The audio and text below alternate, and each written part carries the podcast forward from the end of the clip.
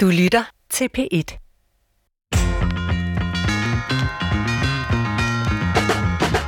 Vi dyrker ondskaben, men kun på afstand. Mange af os kan godt lide at se film om historiske begivenheder, der har ondskab som tema. For eksempel nogle af de mange anden verdenskrigsfilm, eller måske nogle af de mere kulørte seriemorderfilm. Mit indtryk er bare, at det på en måde er med til at holde ondskaben ud i strakt arm, som noget, der kun foregår andre steder, og som ikke har noget med mig at gøre. Måske tør vi ikke forstå ondskaben, hvis den også er i os selv. Kunne vi alle være onde under de rette, eller nærmere forkerte, betingelser? Er vi alle onde fra tid til anden? Lad os se ondskaben i øjnene i dagens udgave af Brinkmanns Brix. Det er i hvert fald ambitionen. Velkommen til. Og ja, jeg har jo altså den her idé om, at ondskab er noget, vi holder ud i strakt arm. Det er noget, som er væk fra os selv på alle måder. Hitler var ond, og derfor kunne han gøre onde og grusomme ting, men sådan er vi andre heldigvis ikke. Men når vi siger sådan, så undgår vi jo at kigge nærmere på mennesker som Hitler, og vi undgår ganske enkelt at forstå det onde. Til ret lækker, Christoffer Heide Højer, må jeg lige spørge dig, vil du have noget at gøre med Adolf Hitler, hvis han levede endnu? Altså, den berømte, vil du spise middag med Hitler? ja, det er øhm, et klassisk spørgsmål, når man ikke ved, hvad man skal spørge sin borddame om. Ja, jamen, umiddelbart vil jeg jo sige nej, fordi han er ondskaben selv. På mm-hmm. den anden side er det også dybt fascinerende, hvad sådan en mand dog ville, ville snakke om, udover hans vegetarsalat, som man sikkert vil spise. Men, men øhm, hvorfor synes du, at det er interessant med det her, altså de onde mennesker, Svend? Tror du på det? Det synes jeg simpelthen er svært. Altså, der, der findes jo åbenlyst grusomme og onde handlinger. Men jeg er jo psykolog, og i psykologien, der kan vi jo godt lide at prøve at forstå og forklare menneskelig adfærd.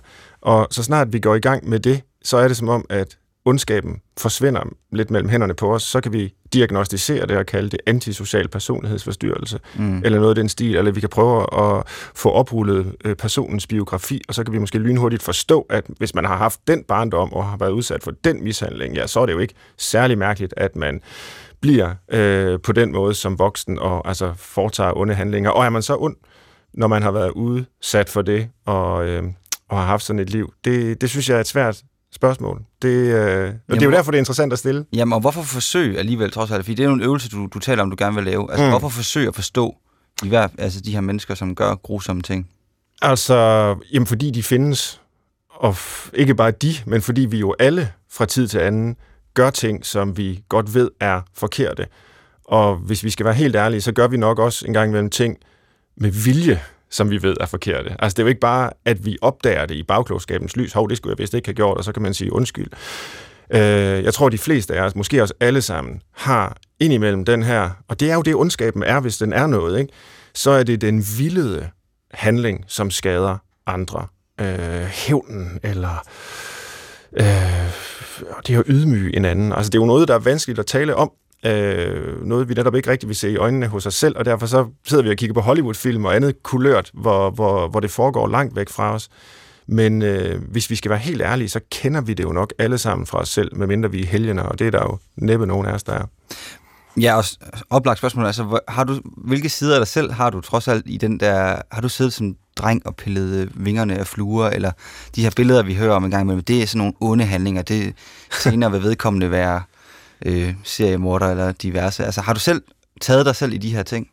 Øhm, ja, det er sjovt, du siger det med dyrene. Altså, det er jo sådan en klassisk øh, barndomssymptom på noget, der kan udvikle sig til en eller anden form for dyssocial eller antisocial personlighedsforstyrrelse eller psykopati, om man vil. Øh, det har jeg aldrig gjort. Jeg kan huske, at jeg engang foretog et medlidenhedsdrab, hvor der var nogen fra gaden, der kom med en solsort, der havde brækket vingen, og så af en eller anden grund, så troede de, at lille Svend, han kunne finde ud af at slå den ihjel. Og det gjorde jeg så med et stykke brænde.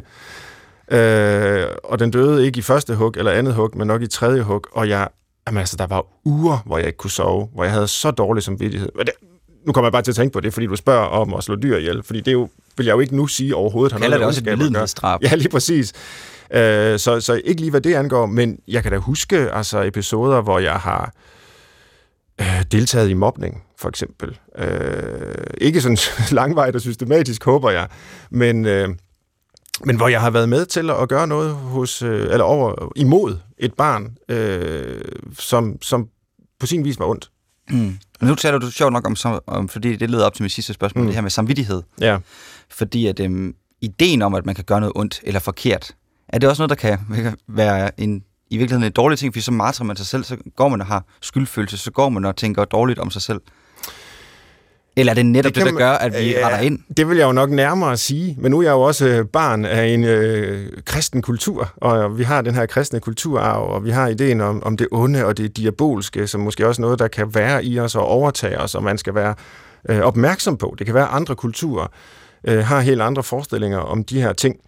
Øhm, men jeg tror, at her hos os, der er ideen om, at vi alle sammen kan gøre det onde, i en eller anden forstand moralsk disciplinerende. Altså den kan hjælpe os til at forsøge at undgå det. Jeg tror, var det ikke Nietzsche, der skrev et eller andet sted, at øh, første skridt hen imod at blive moralsk, det er at erkende, at vi ikke er det. altså hvis vi begynder med ideen om, at øh, oh, jeg er så godt og fantastisk et menneske, så jeg, det behøver jeg ikke at bekymre mig om, så er risikoen så meget desto større for, at vi måske øh, handler ondt, end hvis vi siger til os selv, jeg kan faktisk gøre ondt, og jeg har måske øh, samtidig gjort det, og det skal jeg passe på, øh, ikke vil gentage sig. Øh, ikke vil gentage sig. Det er jo sådan en meget moraliserende holdning til sig selv, som så, det er jo det, du begynder med, Christoffer, også skal komme over øh, i en eller anden form for øh, konstant selvbebrejdelse eller tvivl om egen øh, ret til at være i verden, og det er jo heller ikke godt. Jeg tror, du gjorde en god gerning med den solsort. Det tror jeg faktisk også. Den øh, vil nok aldrig være kommet op og flyve igen i hvert fald.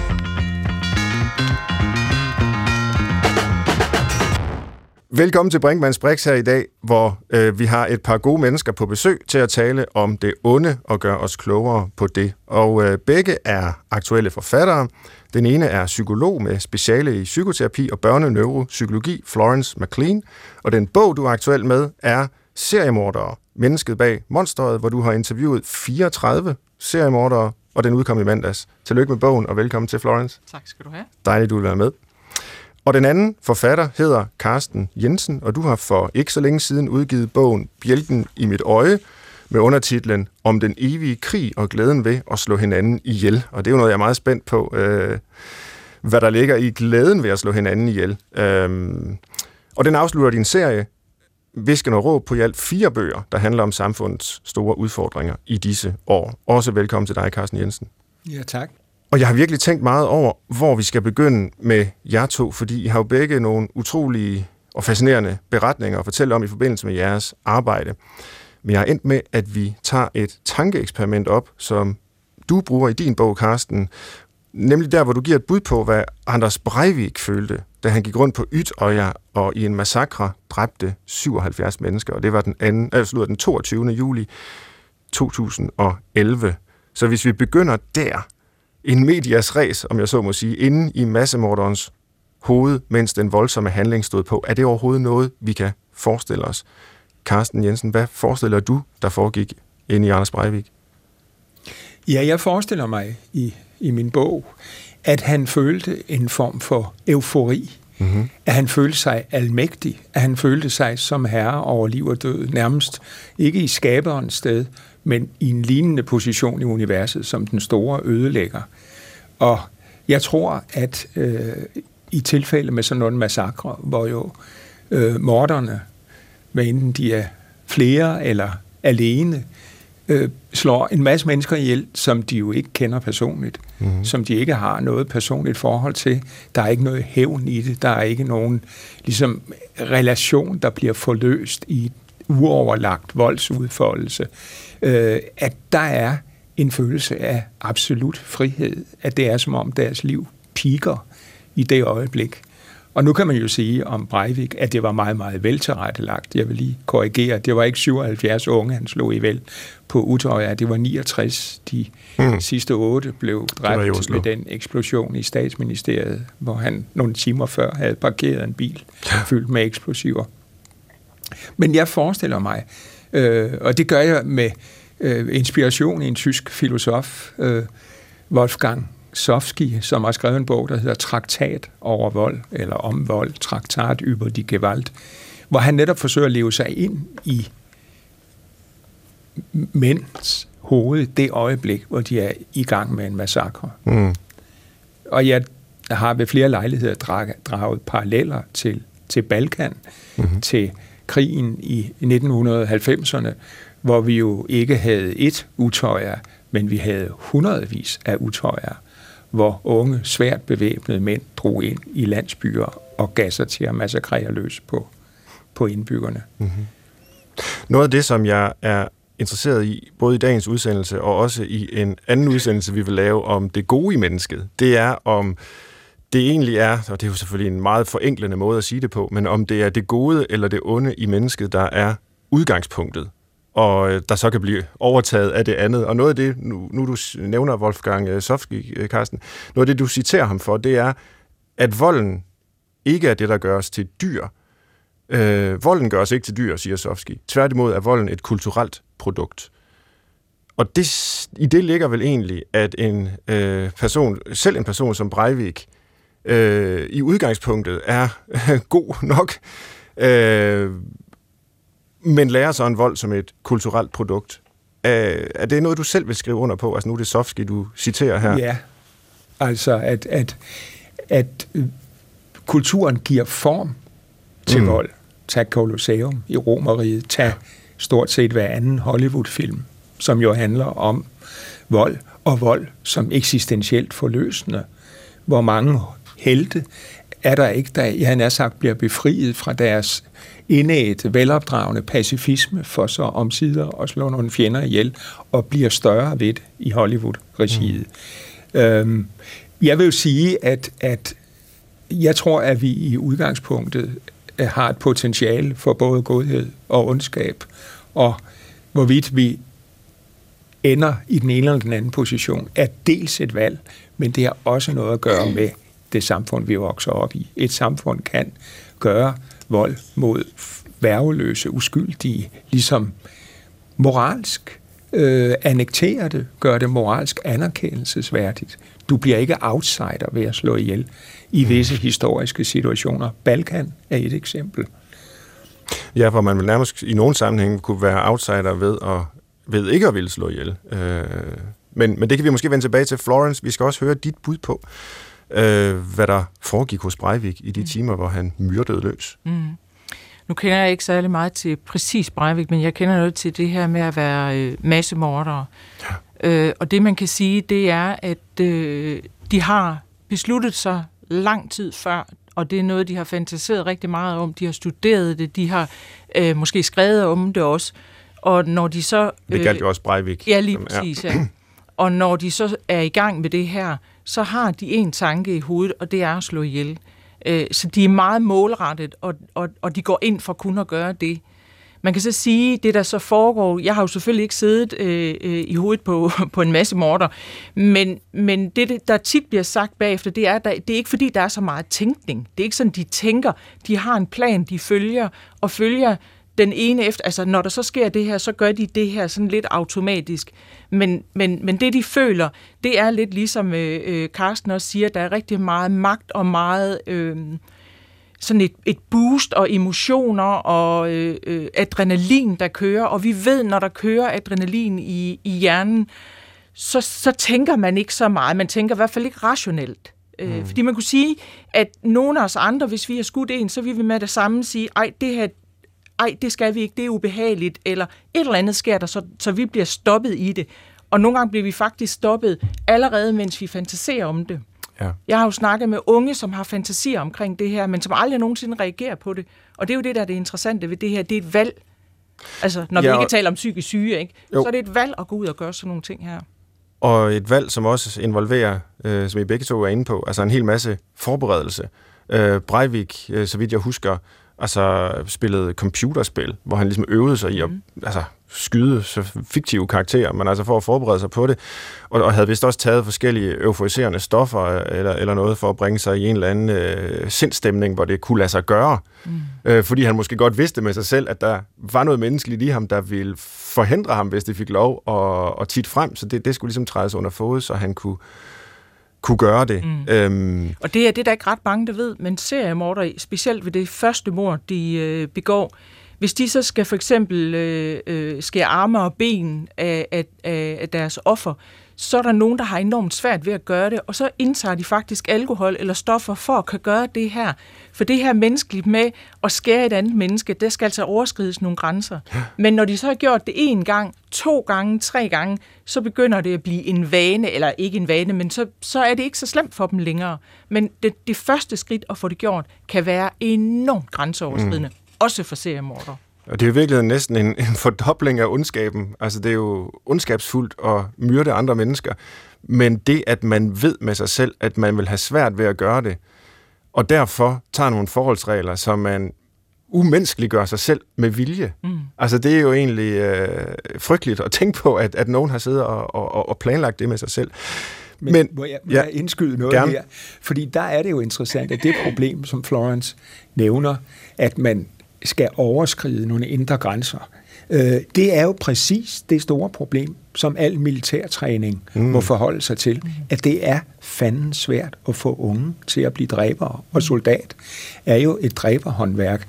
Og der er jo en lang række teknikker, som man helt bevidst bruger, som man kalder distanceringsteknikker, og som jo går på, på forskellige måder at umenneskeliggøre fjenden, sådan at det faktisk ikke er et menneske, du slår ihjel. Det kan være et skadedyr, eller bare en, en form for næsten teknisk modstand, du skal nedkæmpe. Men, men det er også, handler også meget om sproget. Det handler meget om det sprog, man taler om fjenden i. Og der er så de her meget interessante såkaldte distanceringsteknikker. Og det kan vi jo, tror jeg, lave en hel udsendelse om. Det er noget, jeg selv har kigget en lille smule på, øh, på et tidspunkt, hvor jeg blev interesseret i blandt andet mindfulness, som noget øh, snigskytter i den amerikanske her træner sig i, så de bare kan være til stede fuldstændig i øjeblikket og ramme øh, deres øh, fjende. Øh, men altså uden tanke på, at nu skal jeg slå et menneske ihjel, øh, ved at, øh, at de kan bringe sig i en eller anden form for meditativ tilstand. Men jeg kunne også godt tænke mig lige at høre fra jer begge to, hvordan I selv er blevet interesseret i det her, lad os bare sige makabre emne. Øh, Florence, hvordan og hvornår begyndte mm. du at mm. interessere dig for menneskelig ondskab? Jamen, altså mit, jeg skal helt tilbage til 697, hvor jeg startede med at se en serie, der hed Profiler, som handlede om en kvindelig criminal profiler. Og så synes jeg, det var enormt interessant det her med... Og en profiler, det er... Det, en gerningsmandsprofiler. Ja, så... En, der går ud på gerningsmanden, eller ud på gerningsstedet, og så meget præcis skal sige noget om gerningsmanden. Yep. Og i den her serie var det virkelig præcist. Okay. Øhm, det, der så var ved det, det var, at øh, efterfølgende, så øh, ved et tilfælde, så kom jeg faktisk til at se en tv-udsendelse på Discovery, hvor jeg øh, så sådan en plastikdukke, troede jeg, der blev hivet op af vandet, og så er der en speaker, der siger, her har vi med en mand at gøre, der er mellem 20 og 25. Han er introvert, han bor hjemme hos sine forældre, og her kan man se, at han har skåret hovedet og arme og ben af sit offer. Og så tænkte jeg, ej, helt ærligt, det var jeg simpelthen ikke interesseret at se et lig. Jeg troede ikke, det var et lig, jeg troede, det var en dukke. Så jeg sappede væk, men, men den der beskrivelse blev ved med at sidde i mit hoved, at det var da utroligt, at man kunne sige det øh, ud fra et gerningssted. Så jeg gik tilbage, og så sad jeg og så de her programmer. Og det, jeg blev optaget af, det var profilingsmetoden. Og når man ser profilingsmetoden, så er man nødt til også at interessere sig for seriemorder, fordi det er tit den, der bliver brugt. Men jeg var også, jeg synes også, det var utroligt og ubehageligt, det her, som seriemorder gør. Øh, så det kom egentlig fra profilingsmetoden, men da jeg så begyndte at dykke ned i det her, som, så kan man, det er jo så et spørgsmål om, om det er det onde, fordi jeg tænker, før man kan tale om det onde, så skal man definere, hvad det onde er. Mm-hmm. Men, men det, der, der i hvert fald øh, var interessant for mig, det var det her med mennesket, som gjorde det ultimative, øh, øh, forfærdelige, vi overhovedet kan gøre, og det går ud og slå andre ihjel. Kun for at slå ihjel. Det var ikke for hævn eller for at få penge eller noget som helst. Og det synes jeg faktisk var rigtig interessant. Ja. Men i udgangspunktet kan man måske sige, at det var psykologarbejdet i det, altså profileringspraksisen der, der, der var tiltrækkende. Og så må man jo ligesom tage det hele med og sige, jamen så er der også nogle seriemordere ja, og nogle øh, grusomme handlinger, man må, øh, må beskrive. Carsten Jensen, har du altid interesseret dig for ondskab? Nej, det kan jeg ikke sige, jeg har. Men jeg havde, ligesom Florence, en skældsættende oplevelse, som nu ikke fandt sted på en skærm, men i virkeligheden. Og det var under krigen på Balkan, som jeg dækkede et lille hjørne af for Ekstrabladet helt tilbage i 1991. Den startede i Kroatien, og der var jeg øh, i 14 dage og rejste rundt i landet med en sprogkyndig fixer, som det hedder. Og øh, der så jeg så, kom jeg til en lille landsby, hvor der var blevet begået en massakre på 48 ældre mennesker, måske et endnu større tal. Øh, landsbyen havde været besat af nogle serbiske tropper, der så havde forladt den, og de fleste indbyggere var flygtet, bortset fra den her håndfuld ældre pensionister, som jo anså sig selv for fuldkommen harmløse.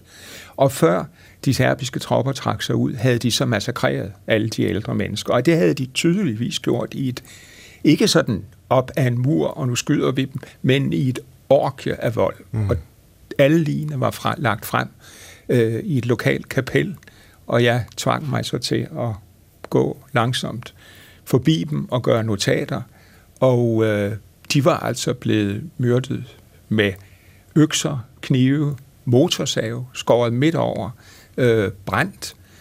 Og så fik jeg lejlighed til at møde manden, der stod bag det, for han var blevet fanget mm. af nogle unge kroatiske soldater. Og da jeg stod over for ham, der skete der en eller anden, jeg havde nær sagt kortslutning i mit hoved, for jeg kunne mærke, at noget af min ligesom skandinaviske nedarvede humanisme blev øh, kom i krise. For jeg tænkte, jeg er fuldkommen ligeglad med, om han har haft en dårlig barndom. Ja. Jeg er ligeglad med, hvem hans forældre var, eller hvordan han er blevet svigtet. Øh, jeg tænker kun én ting, og det er, at sådan et menneske skal stoppes, simpelthen. Øh, og øh, det er et øjeblik, hvor jeg er vendt tilbage til mange gange, og jeg gør det også i, i bogen, der er anledning til, at jeg har bjælken i mit øje. Mm. Fordi jeg senere har tænkt, at jeg var nok en dygtig journalist i det øjeblik, for jeg skrev en virkelig, jeg har nær sagt opflammende artikel om, hvad der foregik på Balkan. Men jeg ville have været en dårlig romanforfatter ved bare at afvise ham som mm. ond, som en, der skulle stoppes. Som romanforfatter føler jeg, og en psykolog vil jo formodentlig føle det samme, at jeg havde en pligt til at forstå ham, til at leve mig ind i ham, til at gå ind i de mørkeste gange i hans sind, der havde bragt ham herhen. Det er jo, øh, synes jeg, ja, bevægende og fascinerende at høre om, og jeg synes, det er spændende det her med, om man som psykolog eller romanforfatter, men i hvert fald en, der også har et analytisk blik på noget så grusomt, øh, bør forstå. Altså, fordi jeg kan sagtens følge det, du øh, siger først, Carsten, om at i det øjeblik, hvor man bliver konfronteret med en, en sådan person, så kan man godt glemme alt om den skandinaviske humanisme og, øh, og, og, og trangen til at forstå, og øh, hvad er det også, de siger på fransk, ikke? Hvis man forstår personen, så tilgiver man personen, og det bør man måske ikke i, i, i den der situation. Så jeg tror, mit spørgsmål er, er der noget, vi også skal afstå fra at forstå? Altså er der en ondskab, der er så øh, grusom, at vi simpelthen bare må sige, jamen, okay, det kan godt være, at vi kan forstå det, det kan godt være, at vi kan forklare det ud fra adrenalin i hjernen, eller en dårlig barndom, eller situationens pres, men der er et eller andet uetisk nærmest mm. ved at forsøge at forstå det i de termer, fordi vi så reducerer ondskaben væk. Lauren. Men jeg er slet ikke enig i, at, øh, øh, at, at hvis man forstår, at man så... Øh, hvad var det, du sagde? Hvis man forstår, ja, det er på så, fransk ikke tu comprendre, c'est tu pardonner. Hvis man forstår mm. det hele, tilgiver man det hele. Og det er jeg slet ikke enig i. Nej. Overhovedet ikke. Nej. Jeg tænker, at forståelse er vigtig i vores øh, øh samfund og vores liv, fordi for at forebygge, så kan man... Eller for at for, øh, forebygge, så, så skal man forstå, hvad man har med at gøre. Ja. Altså, man er simpelthen nødt til at gå ind og forstå, hvad er det for nogle ting, der gør, at vi mennesker gør nogle forskellige ting, for at få spottet ud, hvor er det, vi skal sætte ind. Altså mit speciale hed seriemorder, forståelse og forebyggelse, og min pointe var for at forebygge, at nogen går ud, potentielt går ud og begår deres første mor, så skal man simpelthen forstå, hvad man har med at gøre. Mm. Og jeg mener bestemt ikke, det er at tilgive. Jeg kan godt være enormt hård. Jeg har det faktisk sådan, at hvis der er et menneske, der har haft en dårlig barndom og går ud og gør noget forfærdeligt, så er det lige før, jeg synes, de skal straffes hårdere. Det vil jeg måske ikke sige, men de skal nok have en anden slags straf. Fordi de ved godt, de har noget med sig, der gør, at de for eksempel potentielt kan gå ud og gøre skade på andre. Mm. Det kan også være skade på sig selv, det skal vi jo huske at sige. Ja. Og det er jo en super god pointe, det her med også at forebygge. Øhm, men der er jo nok, det er ikke bare franske ordsprog. Jeg faldt også over Ocean Vuong, den her nye forfatter, som er slået igennem, og som et sted skriver, at hvis man øh, kender et menneskes historie, er det virkelig svært at have det menneske. Altså stort set uanset, hvad det menneske har gjort, ikke? Og det er jo det for eksempel, at øh, unge, eller ikke unge, men, men kriminelle bruger i retssystemet, det er, at der bruger vi empati Ja. over for empatiforstyrrede. Så man ved godt, at hvis der man fortæller den her historie om, hvor forfærdeligt ens liv har, så sidder den anden og siger, at det var også forfærdeligt, og Nå, men nu skal du... Og nå, det var det også. Du, ja, ja, det var det også. Men derfor behøver det ikke at udviske den gerning, de nej. har lavet. Mm. Altså, der er jo utvivlsomt mennesker, som kan bringes tilbage til, hvad jeg vil kalde normaliteten eller anstændigheden. Mm-hmm. Og der er nok andre, der ikke kan. Og øh, jeg vil jo mene, at kaptajnen, han var kaptajn, Marcinkovic hed han, mm. som jeg mødte i Balkan, han var øh, et menneske, man ikke kunne nå. Men jeg havde en meget bevægende oplevelse med de unge soldater, der havde fanget ham, fordi det var helt tydeligt, at de havde gennemtævet ham. Han var ille tilret. Og jeg spurgte så, øh, har I slået ham? Et, det var åbenlyst, de havde. Og, og så siger de, det er det forkerte spørgsmål. Og jeg siger, hvad er det rigtige spørgsmål? Du skal spørge, hvorfor vi ikke har slået ham ihjel. Mm. Og vores svar er, fordi vi ikke vil være ligesom ham. Mm. Ja. Øhm, fordi man kan jo også ende med i sin reaktion på ondskaben og tage den som lærermester. Mm. Lad sig smitte af den. Mm. Men der er jo også altså øh, den filosofen Hannah Arendt, hvis humanisme ingen jo vil betvivle, mm. bifaldt efter at have overværet øh, retssagen mod Adolf Eichmann, en af topnazisterne i Jerusalem, dødsdommen over ham, Ja. med ordene, at der er intet menneske på denne jord, der ønsker at dele den med dig. Mm. Og øh, der er jo en, det er jo en vanskelig balancegang, Ja. fordi øh, en, en dødsstraf er jo en form for barbari. Og der er jo ingen tvivl om, at vi kan ikke lave absolute skæld mellem civilisation og barbari. Mm. De blandes ofte. Når en civilisation skal forsvare sig, jamen så gør den det jo ofte med barbariske metoder. Og hvordan finder vi, genopretter vi så balancen, så vi forbliver civilisation? Kan vi bruge eksemplet med, eller fra Arendt og, og hendes analyse af Eichmann, og øh, at hun bifalder, at han blev henrettet øh, til en form for definition på ondskab måske? Altså fordi, jeg går ud fra, det er hurtigt at blive enige om, det kan vi alle sammen, at Eichmann handlede ondt. Om det så var ondskabens banalitet, som øh, Arendt øh, kaldte det, det kan vi måske skændes om, men at det i hvert fald var ondt at orkestrere holocaust. Men er det også ondt af en israelsk regering at henrette ham? Mm. Øh, altså det er jo straks et vanskeligt spørgsmål, og det afhænger jo af, hvad vi mener med ondskab. Mm. Har du en definition, Florence? Men altså, jeg tænker ikke, at der findes et menneske, der er gennemgribende ondt. Men mm. jeg ser det som onde handlinger. Men de onde handlinger, de breder sig ud til hele mennesket. Så for eksempel, når jeg, da jeg, t- øh, jeg kommunikerede jo med, med Arthur Shawcross, som havde slået to børn ihjel og 11 øh, kvinder. og øh, øh, når jeg talte med ham og hørte om hans forfærdelige barndom, så kunne jeg godt have empati med det lille barn Arthur Shawcross, men jeg havde ingen whatsoever empati med ham som voksen, og som havde, øh, når han havde taget det valg. Så jeg kan ikke, jeg kan ikke skille handlingen af, fordi at jeg synes, det, det påvirker hele mennesket. Mm. Men for mig gør det ikke hele mennesket til gennemgribende ond. Nej. Der, uden at sådan skulle ind i en lang idehistorisk øh, udredning, så kan man sige, hos øh, grækerne, og i hvert fald hos Sokrates, et sted i Platons dialoger, der definerer Sokrates ondskab, hvis der overhovedet er et græsk begreb om ondskab, så er det uvidenhed. Altså hvis man virkelig ved, hvordan den anden har det, og hvordan situationen er, og hvordan verden er fat, så vil man ikke handle ondt. Så ondskab er altid uvidenhed. Det er udtryk for en mangel på det gode, egentlig. Altså fordi viden er godt. Og så er der jo en anden definition. Det er måske e- en, der i højere grad kommer fra en, en kristen tænkning, hvor der er et begreb om djævlen og sådan noget, og øh, den ses også hos Freud, som altså var, var jødisk, men, men en del af samme kulturtradition, hvor det onde er noget i sig selv. Ikke? Altså det er en kraft, der virker i os. Det er ikke øh, bare et fravær af det gode, det er noget selvstændigt. Carsten Jensen, at, at, hvilket hold er du på, hvis man kan sådan gøre det på den måde øh, simpelt? Ja, altså det, jeg synes, det er interessant med Platons definition på ondskab, at det er uvidenhed. Mm. Fordi det, det er helt tydeligt i uh, diskussionerne efter 2. verdenskrig, om hvordan kunne det ske, hvordan kunne nazisterne gå så vidt. Og der er for eksempel den svejsiske øh, forfatter Max Frisch, hans anfægtelse er, at dannede mennesker kunne være med til at skabe holocaust. Ja. Fordi det ligger ligesom mellem linjerne, at dannelse er et værn mod ondskab. Øh, kan du din Goethe, lytter du med glæde til Mozart, jamen så kan du ikke stå bag holocaust. Men det kunne de. Mm. Dannelse er ikke noget værn. Mm.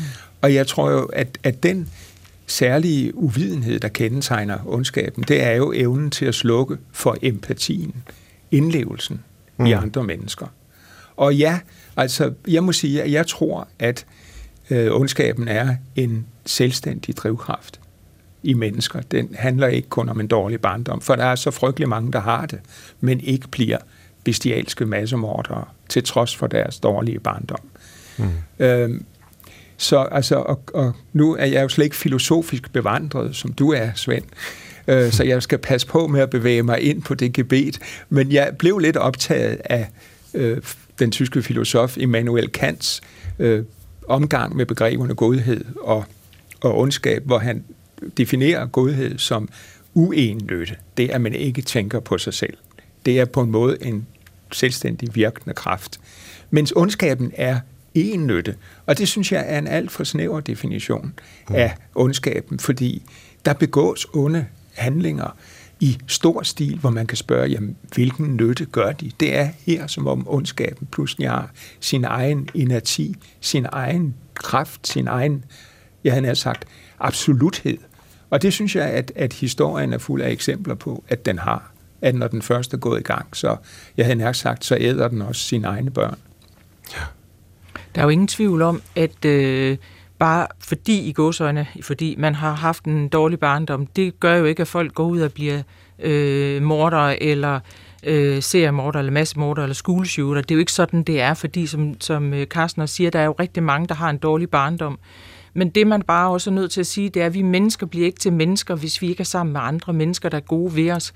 Øh, vi, vi, altså, vi skal simpelthen have nogle forældre, det behøver faktisk ikke at være forældre, men vi skal have nogen, der kigger på os og kan lide os for dem, vi er. Og vi er nødt til at, at, kunne spejle os i nogen, som gør nogle ordentlige og gode ting, og lære nogle af de her ting, som er vigtige for at blive et ordentligt menneske. Og så er der selvfølgelig forskellige faktorer, der gør, at man ender med at gå ud og blive seriemorder. Det er jo et valg. Der er jo ikke nogen, der lige pludselig, hov, nu øh, har jeg kommet til at slå en person ihjel. Det er et valg, og der er en lang øh, øh, proces, inden at de overhovedet kommer derhen. Du har interviewet 34 seriemordere, Florence. Øh, kan de stadfæste tidspunktet, hvor de træffer det valg, du taler om her? Ja, hvornår de ja, vælger hvor... at blive seriemorder. Ja. ja, det kan de faktisk. Og nu vil jeg lige sige, at jeg har faktisk undersøgt år, langt over 300 seriemorder, hvor jeg har kigget på retsdokumenter, okay. jeg har set udskrifter, og så, så, så jeg har en lang... Der er endnu flere. Der er mange, mange i mit hoved. Det er utroligt, der findes så mange. der altså, findes det, rigtig mange. Fordi, selv, jamen, der findes jo rigtig mange, for ja. vi skal jo langt tilbage. Det er jo ikke startet her i 70-80'erne, som man har en fornemmelse af. Mm. Det, man skal meget længere tilbage. Men, men, men de har selv en beskrivelse af, hvornår det går galt for dem, eller hvornår de begynder at reagere, eller i hvert fald planlægge at slå ihjel, fordi fantasierne kommer langt tidligere. Rigtig tit så har de fantasier som børn om at slå ihjel. Og de der fantasier, de kører og kører og kører, og på et tidspunkt, så bliver det så, så for nogen, fordi der er rigtig mange mennesker, der har fantasier om at slå ihjel, uden at slå ihjel. Der skal mm. altså noget til at have fantasierne og så til at agere på dem. Ja. Men de kan helt klart fortælle, nu fik jeg simpelthen nok, nu er jeg simpelthen nødt til at gå ud og prøve det her. Og så skal jeg sige, det de tit starter med, det er med dyr. Mm. Så de afprøver de her handlinger ved at mutilere dyr eller lave dyrmishandling. Og rigtig mange, det gør man ikke så meget i dag, men tidligere så prøvede man med børn, fordi det var nemmere at få fat i børn. Og så fandt man ud af, at når man slår børn ihjel, så kommer hele systemet ret hurtigt op at køre, og så vælger man nogen, som ikke bliver savnet. For eksempel prostitueret hjemløse, eller hjemløse. Ja. Ja.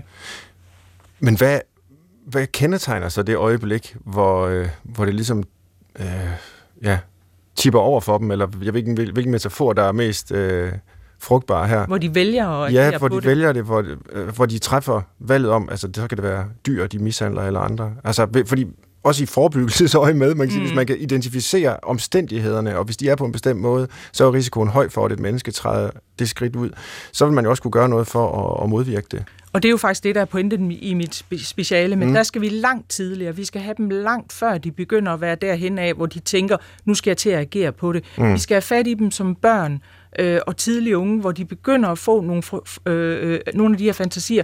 Men der er nogle parametre, som jeg fandt frem til, som man skal være opmærksom på. Og den ene er selvfølgelig øh, dyrmishandling, og så er det ildspåsættelse. Men det er også isolation. Der er nogle børn, de bliver isoleret både som øh, altså med deres øh, øh, egne kammerater, eller hos deres egne kammerater, men også derhjemme. Altså hvor forældrene simpelthen isolerer dem, og de lukker dem ud af familien. Det er noget af det, der er rigtig vigtigt. Nu snakker du om mobning tidligt. Ikke? Mm. Voldsom mobning er noget af det værste også. Rigtig mange børn, de vil faktisk hellere mobbes end isoleres. Ja. Der er rigtig meget omkring det her med problemer derhjemme. De bliver selv slået, de bliver selv øh, øh, øh overgrebet. Der er utrolig mange seriemorder, der har overlevet, eller over, øh, øh oplevet seksuel øh, overskridelse. Og det kan være til voldtægt og til forskellige ting. Så der er en hel masse forskellige parametre, som man skal gøre noget ved, når man opdager det. Mm. Altså jeg snakker med unge piger, som blev voldtaget nogle gange flere gange, eller seksuelt misbrugte. Der er ingen, der har opdaget det. Og rigtig tit har de sagt det. Okay. De har, de har fortalt det til nogen, men vi skal lytte. Og det er det, vi mange gange er rigtig dårlige til, det er at høre, når folk har det skidt. Og jeg tænker, det er faktisk noget omkring også det her med, øh, øh, det her med, hvad, hvad du siger det her med, at vi holder ondskaben væk fra os.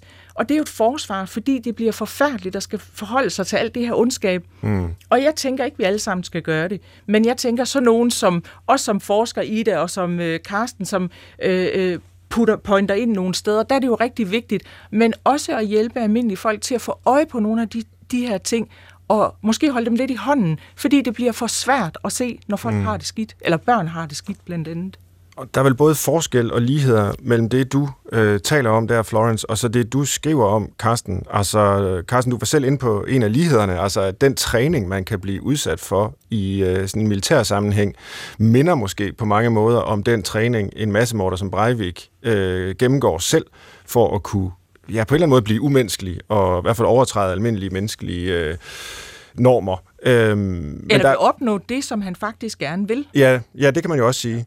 Men, men der er vel også nogle forskelle, fordi øh, soldater på Balkan, øh, som du beskrev, Carsten Jensen, eller folkemord i Rwanda, eller altså, hvor man har set de her sådan, folk, der går amok i blodrus, det har vel ikke været planlagt. Øh, der er vel ikke tale om et valg, der er truffet på et bestemt tidspunkt. Der har de ikke øvet sig, går jeg ud fra, øh, ved at, at mishandle dyr eller noget. Der må være nogle andre sociale dynamikker, i spil i sådan nogle situationer, Carsten? Ja, der er jo netop altså sket et omfattende skred i de sociale normer, mm. øh, hvor altså den, den første forudsætning er, at man begynder en meget militant dem-os-tænkning, der kan minde om den militære træning på den måde, at en bestemt gruppe i samfundet, det være, øh, hvad hedder det, i, i Rwanda, Tutsier på Balkan, muslimer, bosnier, mm. øh, pludselig umenneskeliggøres. De hører ikke til hos os, og derfor er på en måde alt tilladt for dem. De normer, vi ellers med stor nidkærhed håndhæver i omgangen med hinanden, gælder ikke for dem. Øh, og så bliver de gjort til en trussel, imaginær eller reel, og så er skredet for alvor i gang. Og det, der jo så ender med, er, at, at overgrebene på dem bliver socialt acceptable. Mm-hmm. Du får ikke en moralsk konflikt, hvis du har slået en af dem ihjel. Tværtimod får du social applaus for at have gjort det.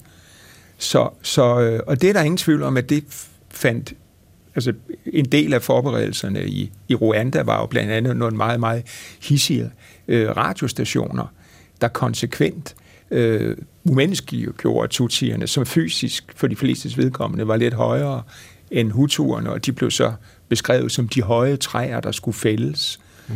Og, og øh, på Balkan er det sådan set næsten endnu mere skræmmende, fordi det begynder faktisk med intellektuelle forfattere, der begynder at bruge den tone over for ikke-serbere. Og det finder sted i et par år før øh, krigen så bryder løs. Og der har været en, en omfattende, man kan næsten sige, kulturel omorganisering af samfundet. Nogle bestemte værdier er erstattet med andre.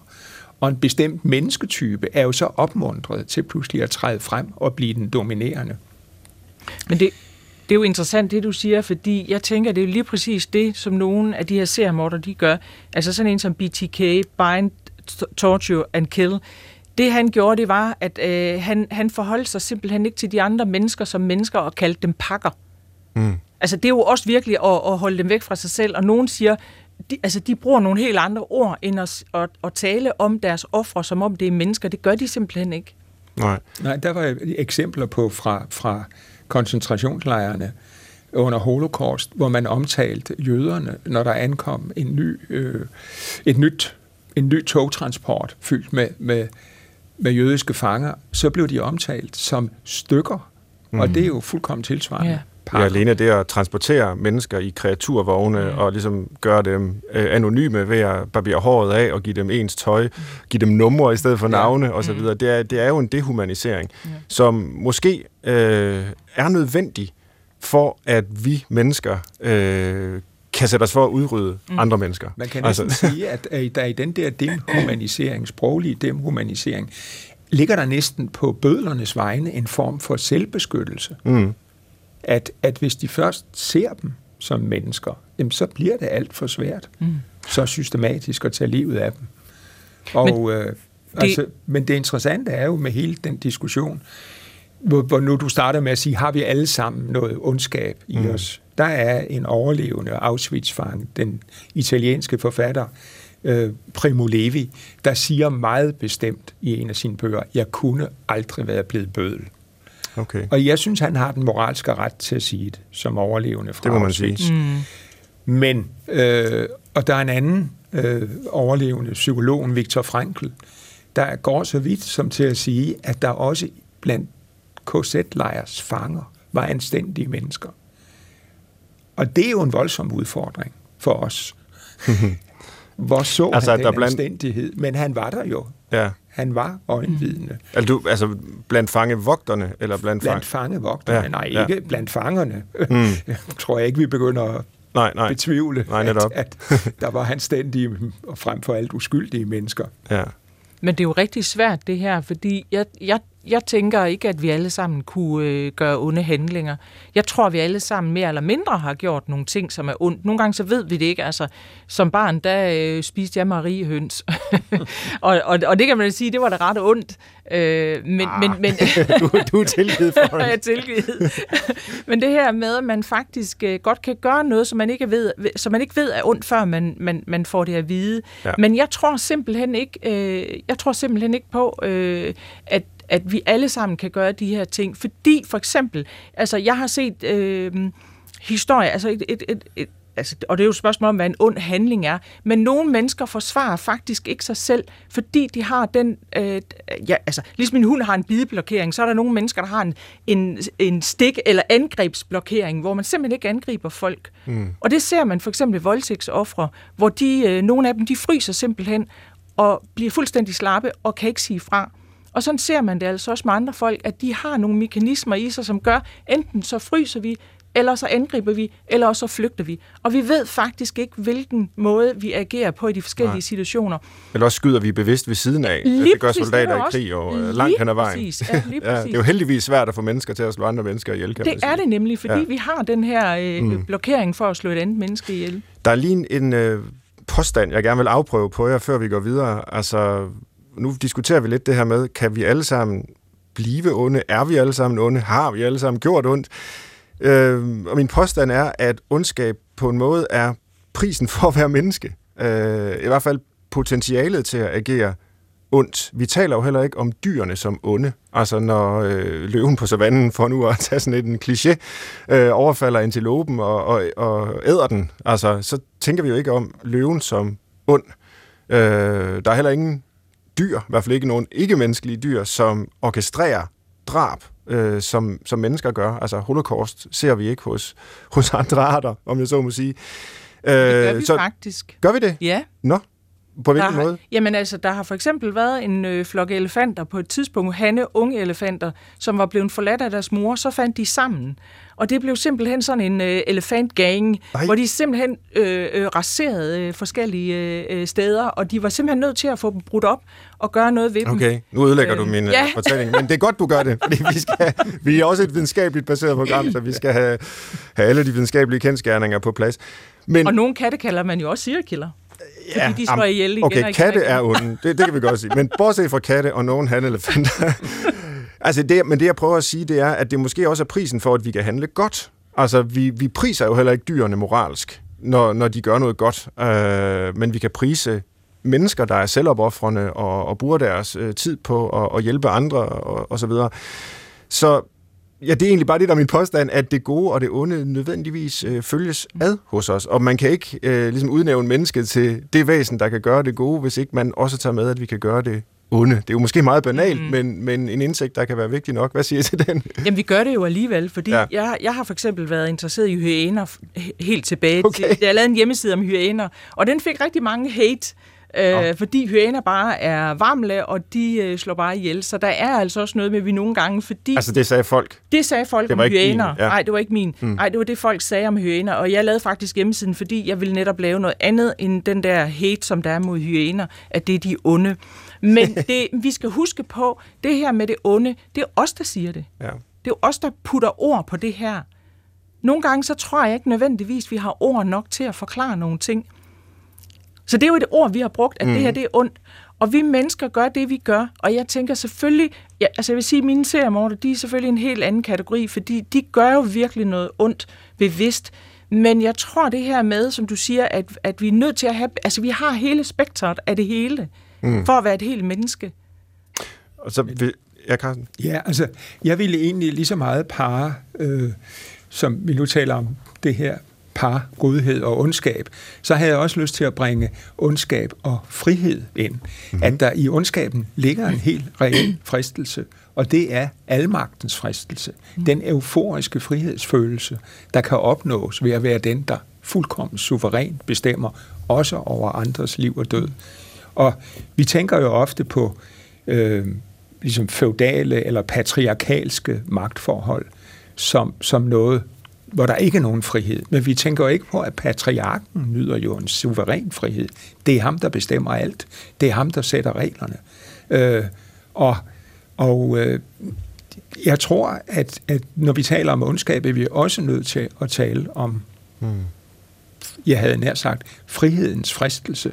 At vi kan ikke leve sammen i et samfund, uden at sætte grænser for vores frihed.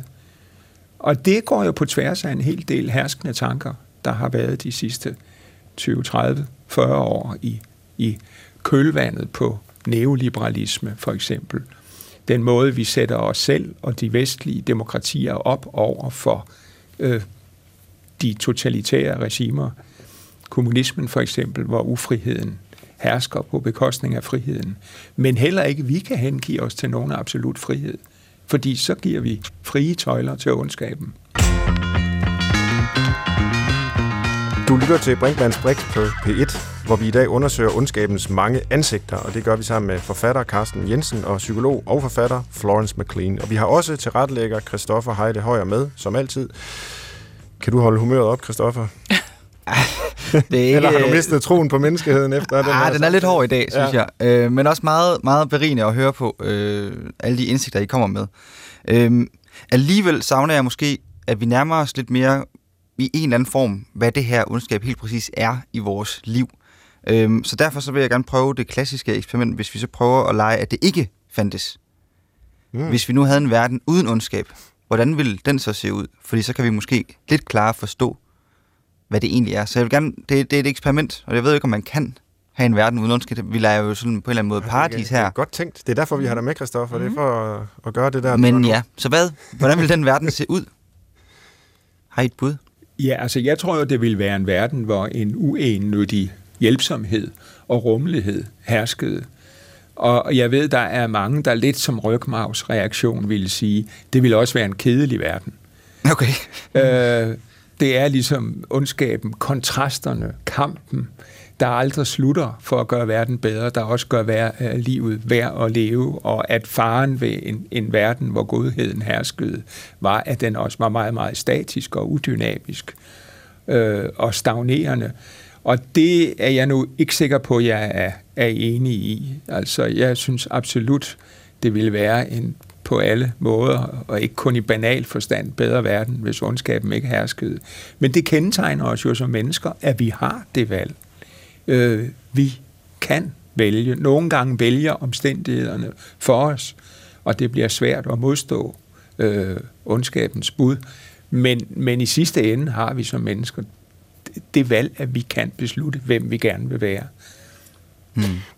Men Carsten, tror du ikke, øh, at en verden uden ondskab, hvis man forestiller sig den, og det har øh, forfattere jo gjort, øh, så har det jo næsten altid været i dystopiens form. Altså Brave New World af Aldous Huxley, romanen fra 32, som jeg kan ikke huske, om det er lagt an i det her science fiction-univers på, at ondskaben skal udryddes.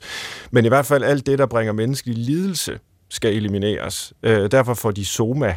Øh, de må ikke forelske sig i hinanden og leve i parforhold, fordi alt det, det er øh, behæftet med, med lidelse. Øh, tab er ikke længere en mulighed. Man må heller ikke frygte døden og sådan noget. Og, og folk er jo heller ikke onde, sådan set. Men alligevel er det jo på mange måder et ondt system, synes vi. Øh, nu kan jeg selvfølgelig kun tale for mig selv, der læser romanen her snart 100 år efter. Er det ikke den rygmavsreaktion, øh, du, du, du møder eller, eller jo, tager ind, det, Carsten? Jo, men det er også den, jeg ligesom forholder mig ja, til. Ja. Øh, fordi det er jo fuldkommen rigtigt, at vores forestillinger om, om godheden bliver altid ledsaget af sådan en, en hel række, at den ender i forbud og kontrol, fordi den ender i nogle meget dogmatiske forestillinger om, hvad godhed er, og lukker af for livets tilfældigheder og muligheder også.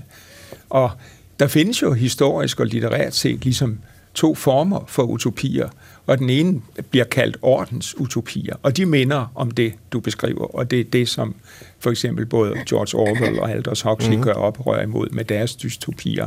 Og så findes der frihedsutopier. Øh, den britiske forfatter og maler William Morris øh, skrev en roman, der hed News from Nowhere, som også var en utopi. Men det var en utopi, som handlede om menneskets udfoldelse og leg og kreativitet øh, og som ikke benægtede, at selvfølgelig eksisterer døden. Selvfølgelig kan man blive ulykkelig i kærlighed.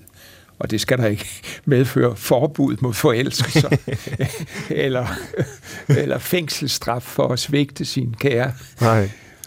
Jeg vil godt lige høre, Florence også, hvordan vil dit, eller kan du, kan du forestille dig, måske det er en mm. pointe også i sig selv, at det er faktisk ret svært for os at forestille os en verden, et liv uden det dårlige eller det onde?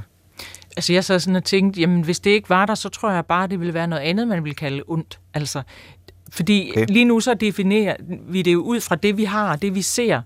Øh, og det tror jeg, vi gør, fordi vi har brug for at skille noget væk fra os selv. Fordi ved at også skille noget væk fra os selv, så definerer vi også os selv. Så, så jeg tror faktisk, øh, øh, så vil det bare være noget andet.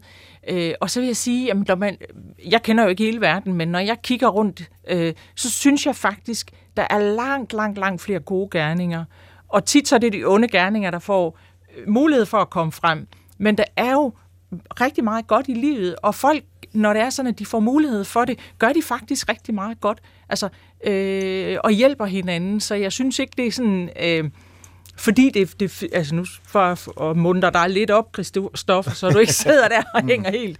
Jeg synes faktisk, der er rigtig, rigtig meget godhed, og måske er det også, fordi jeg har et lyst sind, og jeg ser positivt på ting, og når man dykker ned i sådan noget, noget ondt her, så er man nødt til at have en kontrast hele tiden, for ellers så bliver man simpelthen for, for øh, øh, trist.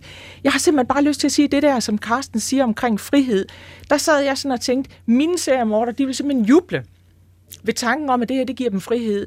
Men virkeligheden er, at lige så stille hen ad vejen, så bliver det deres fængsel, at de slår ihjel. Mm. Så det er ikke, det kan godt være, det er en, jeg har ikke tænkt det som en frihed, fordi altså meget af det her med at være seriemorder, det er magt og kontrol, den ultimative kontrol over et andet menneske er at slå det ihjel. Og rigtig mange gange, så slår for, øh, øh seriemorderne deres ofre ihjel flere gange. De slår dem ihjel, liver dem op, slår dem ihjel igen og liver dem op, for at blive ved med at og, og, og, og have den her øh, øh, psykologiske udlevning, som det er, når man er seriemorder.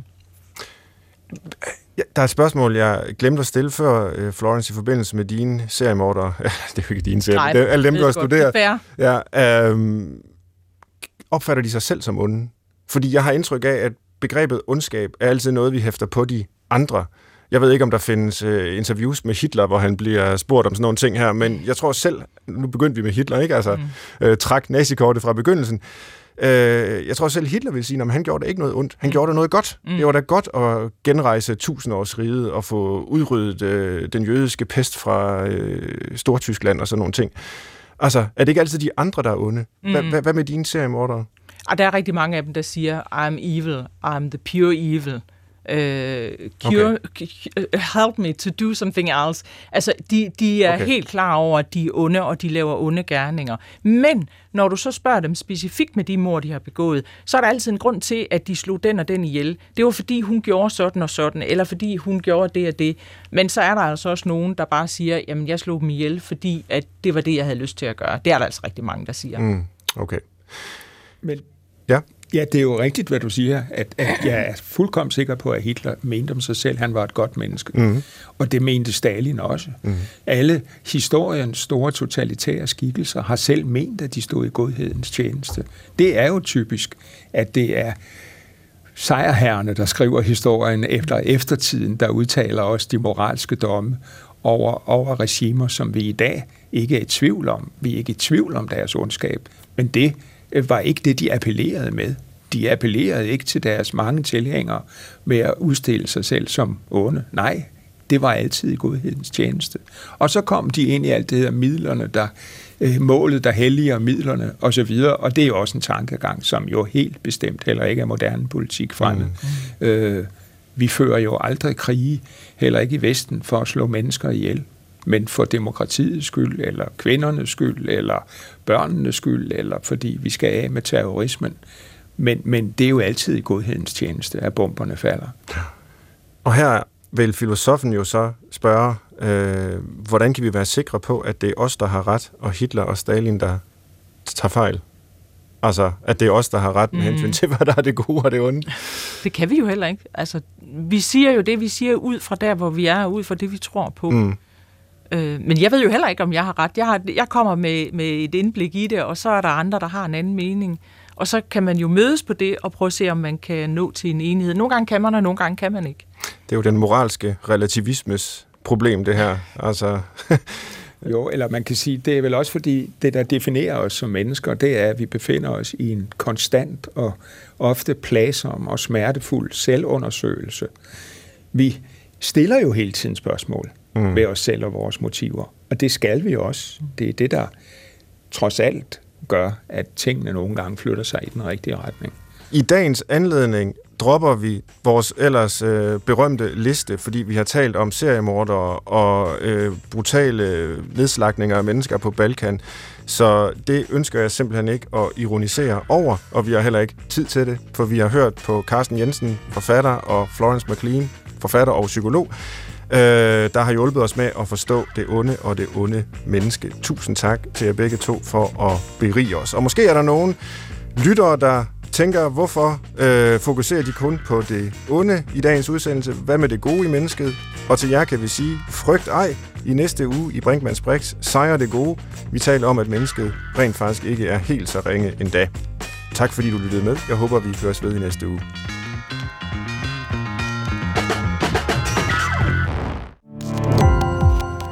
Gå på opdagelse i alle DR's podcast og radioprogrammer. I appen DR Lyd.